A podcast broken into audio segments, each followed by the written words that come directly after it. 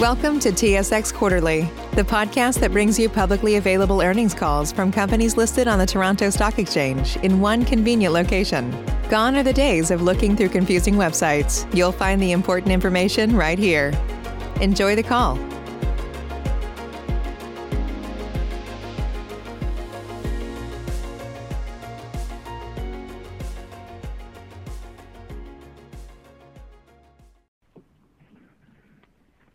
Gentlemen, thank you for standing by, and welcome to the Kinross Gold Corporation third quarter 2020 results conference call and webcast. At this time, all participants are in a listen-only mode. After the speaker presentation, there will be a question and answer session. To ask a question during the session, you will need to press star one on your telephone. Please be advised that today's conference is being recorded. If you require any further assistance, please press star zero. I would now like to hand the conference over to your speaker for today, Mr. Tom Elliott, Senior Vice President of Investor Relations. Thank you. Please go ahead, sir. Thank you. Good morning. With us today, we have Paul Rollinson, President and CEO, and the Kinross senior leadership team, Andrea Freeborough, Paul Tomory, and Geoff Gold. Before we begin, I'd like to bring to your attention the fact that we will be making forward-looking statements during this presentation. For a complete discussion of the risks, uncertainties, and assumptions which may lead to actual results and performance being different from estimates contained in our forward-looking information, please refer to page two of this presentation, our news release dated November 4th, 2020, the MD&A for the period ended September 30th, 2020, and our most recently filed AIF, all of which are available on our website. I'll now turn the call over. Thanks, Tom, and thank you all for joining us today. I'd like to start by acknowledging all of our employees who have worked very hard to help us deliver another strong quarter in what continues to be a challenging environment caused by the ongoing pandemic. The safety of our employees, their families, and our host communities is, and always will be, our first priority. This morning, I'm pleased to report that Kinross delivered strong Q3 results and remains on track to meet our full-year guidance for the ninth consecutive year. This morning, you will hear how our company is technically strong with an excellent operational track record and is delivering very strong free cash flow with an attractive yield. Before turning the call over to Andrea for a financial review and to Paul for an operating review, I will comment briefly on the quarter and a few notable developments. All of the company's operations performed well during the quarter, and we are pleased with the significant growth we have achieved in margins, earnings, and free cash flow. Once again, our three largest mines, Paracatu, Kupol-Dvoinoye, and Tasiast, accounted for 60% of total production and delivered among the lowest costs in the portfolio. During the quarter, our commitment to continuous improvement again delivered tangible results. Our margin per ounce increased 60% compared with last year, outpacing the 30% increase in the average realized gold price. This translated into a robust growth in free cash flow, which was approximately $330 million in Q3, our highest quarter in some time. As a result, our investment-grade balance sheet was further strengthened, and we finished the quarter with over $900 million in cash after fully repaying our revolver during Q3. Kinross had several notable accomplishments during the quarter. In August, we released our sustainability report highlighting the company's strong record on ESG, which you can find a link to in last night's press release. On September 17th, we announced the following. First, our intention to repay the remaining balance on our revolver, which we have now done. Second, the reinstatement of our 2020 guidance and the introduction of a multi-year production guidance to 2023, which is expected to increase by 20% to approximately 2.9 million ounces over this time timeframe. Third, the reinstatement of our quarterly dividend, which is a direct reflection of our operational success financial strength, and strong outlook. During the quarter, we also completed the acquisition of a 70% interest in the Peak project in Alaska. This transaction demonstrates our ability to find high-return, low-capital opportunities that leverage our existing infrastructure and technical expertise. And finally, two weeks ago, we hosted an operations update that provided additional detail on our recent three-year production guidance and also provided visibility into our extensive pipeline of projects that we expect will sustain our production through the end of this decade. As you can see, it's been a very busy few months for us, and we are pleased to have delivered on a number of positive updates during the quarter. I'll now turn the call over to Andrea for a more detailed review of the financial results. Thanks, Paul. I'll begin with a few financial highlights from the quarter, touch on capital expenditures, and end by commenting on our balance sheet. During Q3, we produced approximately 603,000 attributable gold equivalent ounces and sold approximately 589,000 ounces at an average cost of sales of $737 per ounce and an all-in sustaining cost of $958 per ounce. As expected, production had increased throughout the year, with the third quarter being the strongest year to date. We expect this trend to continue into Q4. We're pleased with our production and cost performance, which, despite COVID-19 related challenges, continue to track within our guidance. Paul commented earlier on the increase in our margins outpacing the increase in gold price. I will add that our AISC margin, which increased by $511 per ounce to $950, also outpaced the $441 increase in our average realized gold price compared to the prior year, a testament to our disciplined cost control. We sold approximately 15,000 ounces fewer than we produced, mainly as a result of a timing lag at Bald Mountain. The lag on timing of sales is not uncommon at Bald Mountain, and it is expected to even out over time. Our adjusted EPS of $0.25 and adjusted operating cash flow per share of $0.44 were both up significantly compared to the third quarter last year due to strong operating performance and higher gold prices. These adjusted figures exclude approximately $17 million of COVID-related costs during Q3, which was down from approximately $23 million in Q2. These costs are primarily driven by quarantine measures taken at sites. So as long as quarantining is necessary, these costs will persist. Adjusted operating cash flow increased to $550 million from $295 million last year. As Paul mentioned earlier, free cash flow for the quarter was approximately $330 million, demonstrating continued growth in free cash flow throughout the year. We expect free cash flow to remain strong in Q4. Capital expenditures during the quarter were $212 million, which was roughly in line with Q2 expenditures. CapEx for the first nine months was approximately $618 million. We expect our CapEx spend in Q4 to be the highest of the year, and we still expect to finish 2020 within our guidance range of $900 million ±5%. As previously stated, our slower pace of spending so far this year has been mainly related to delays in capital stripping at Tasiast, which has been impacted by COVID-related constraints on the movement of personnel and also by the strike at site earlier in the year.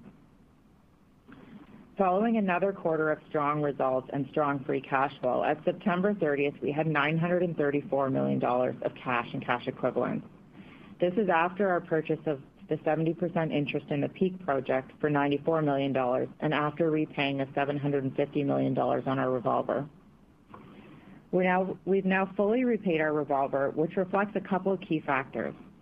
One, the substantial free cash flow we're generating, combined with our strong operational outlook, has us well positioned from an available cash standpoint.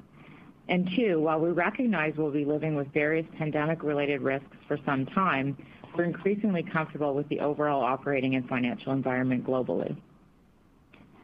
As of the end of September, our total debt was just over $1.9 billion, and our trailing 12-month net debt to EBITDA ratio improved once again and is now close to 0.5x. At current gold prices, we expect to be approaching zero net debt at the end of 2021. Finally, as you know, we announced the reinstatement of our dividend during the quarter, with the board approving a plan to pay quarterly dividends of $0.03 per share going forward. This new dividend plan amounts to an annual payout of approximately 150 million dollars and fits well within our financial capacity. In summary, we're comfortable with Kinross's liquidity position, and we believe we have a strong base to continue funding our business in the current environment. I'll now turn the call over to Paul Tomory. Thanks very much, Andrea. As Paul mentioned, we hosted the detailed operations update a couple weeks ago, and as such, I'll focus on our Q3 results today and won't go through any new detailed updates on our projects and exploration. As always, though, we'll be happy to take additional questions you may have on those topics. First, I'll spend a few minutes providing a brief update on COVID-related topics, and then I'll give a brief summary of how the operations are performing. Broadly speaking, our portfolio of operations continues to manage very well through COVID-19. We acted early and took important measures that have allowed us to minimize the impacts of our business, and we continue to adjust to the new normal. To date, we've not experienced any material negative impacts and remain on track to achieve our guidance for the year on both operations and projects. As Paul indicated, our three biggest mines continued their strong performance and accounted for 60% of third quarter production, with a combined cost of sales just below $650 per ounce. While still attractive, costs at the big three were up slightly compared with Q2, largely due to Paracatu. It was once again our largest producer and continues to deliver strong results. However, production decreased by approximately 8,000 ounces over the previous quarter. Lower production was a result of lower throughput during the quarter because of planned maintenance, and recoveries were also slightly lower as a result of anticipated uh, changes in ore characteristics, but once again, in line with our overall plan in the technical report. Production is expected to improve as we move into higher grade ore in the fourth quarter and into next year. Costs were up compared with last quarter due to the lower throughput and lower recovery. Turning to Russia, Kupol and Dvoinoye delivered another excellent quarter with cost of sales below $550 per ounce, the lowest in the portfolio.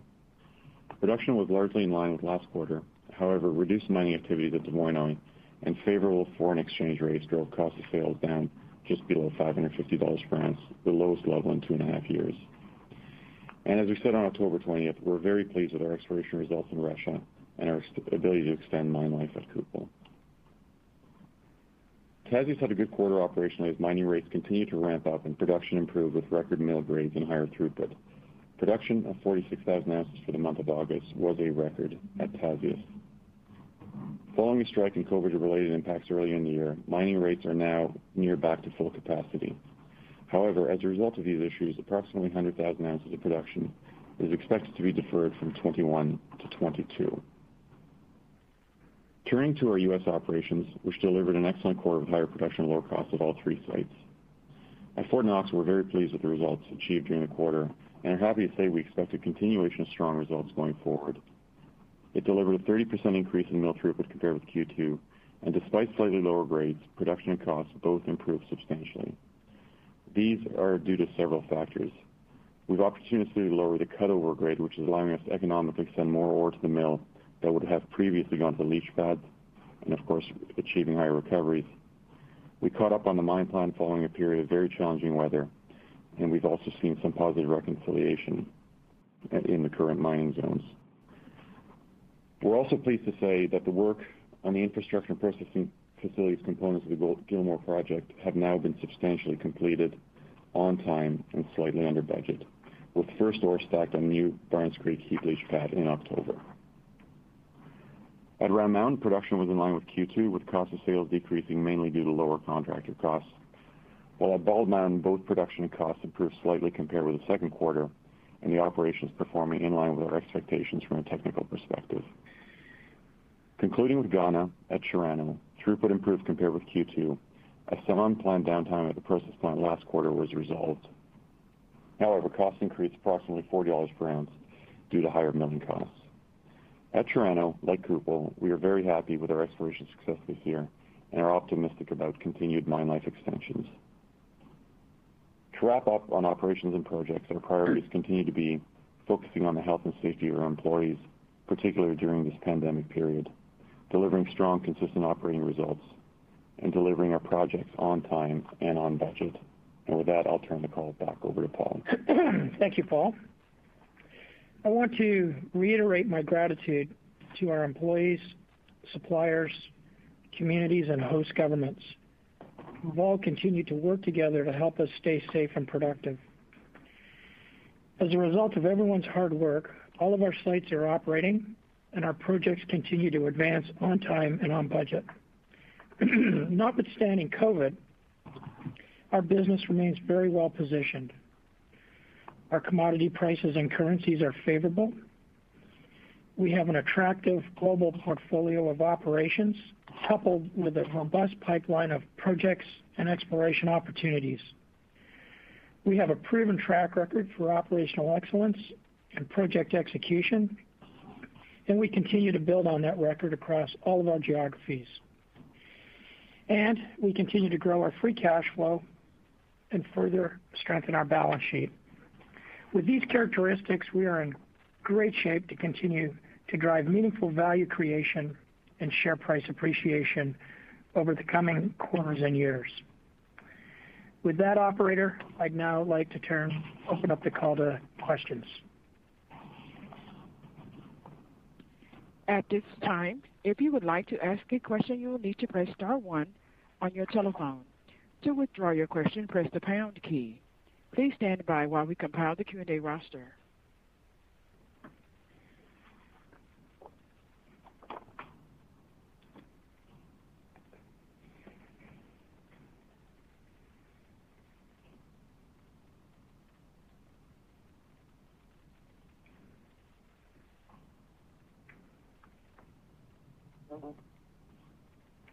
Crickets.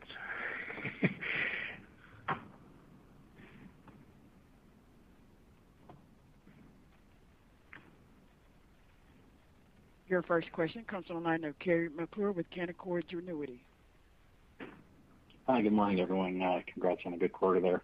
Um, just a question on the CapEx. It looks like you're sort of tracking under your guidance for the year. Uh, I'm just wondering, should we be expecting a pickup in Q4?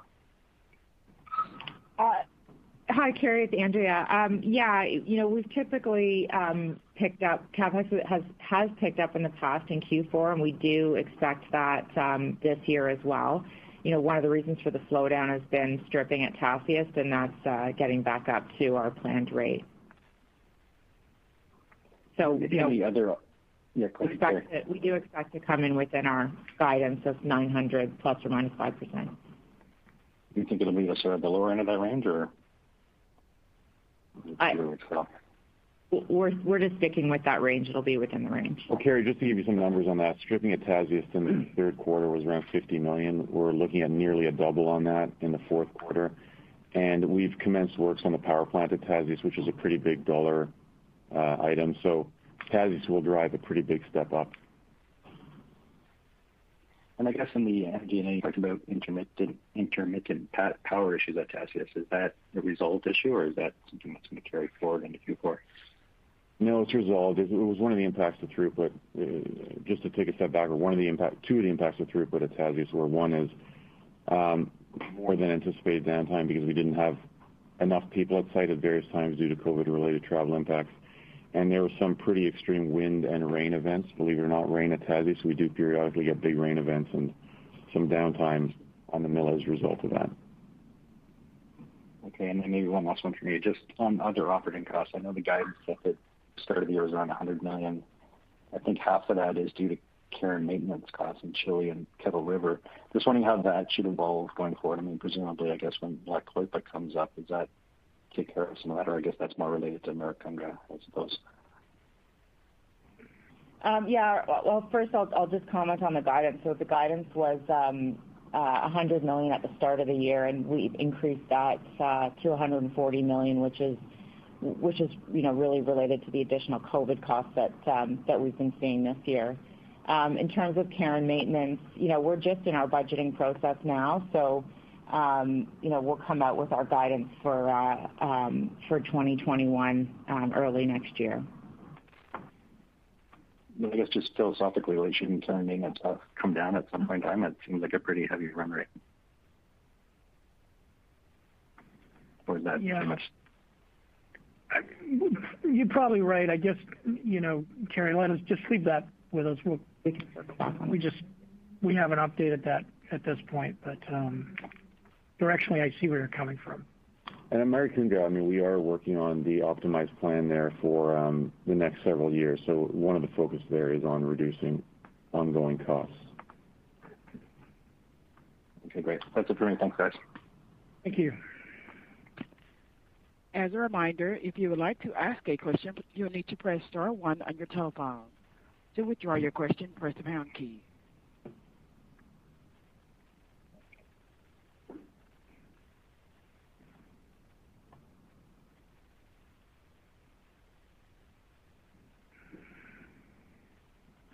And It appears to be no questions at this time.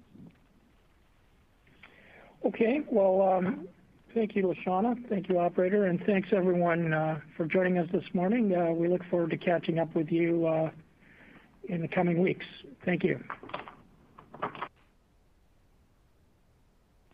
Ladies and gentlemen, this does conclude today's conference call. Thank you for your participation. You may now disconnect.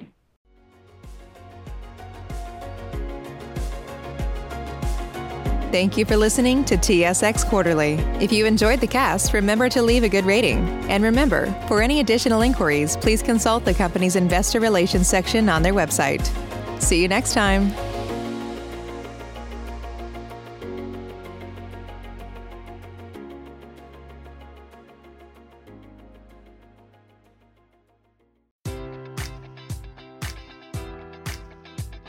Enjoy all your favorite sports like never before at BetMGM. Sign up using code Buckeye and receive up to $1,500 back in bonus bets if you don't win your first bet. When you register with BetMGM, you'll get instant access to a variety of parlay selection features, live betting options, and the best daily promotions in the business. And with BetMGM at your fingertips, every play and every game matters more than ever. Place your money line prop, or parlay bets with the king of sportsbooks today. Sign up using code Buckeye and receive up to $1,500 back in bonus bets if you don't win your first bet.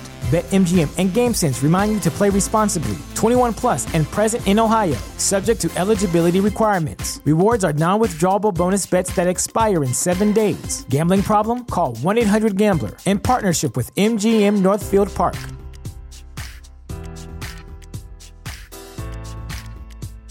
Sick of being upsold at gyms?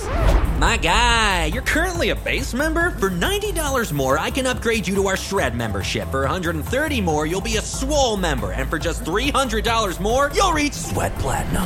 At Planet Fitness, you'll get energy without the upsell. Never pushy, always free fitness training and equipment for every workout. It's fitness that fits your budget. Join Planet Fitness for just $1 down and $10 a month. Cancel anytime. Deal ends Friday, May 10th. See Home Club for details.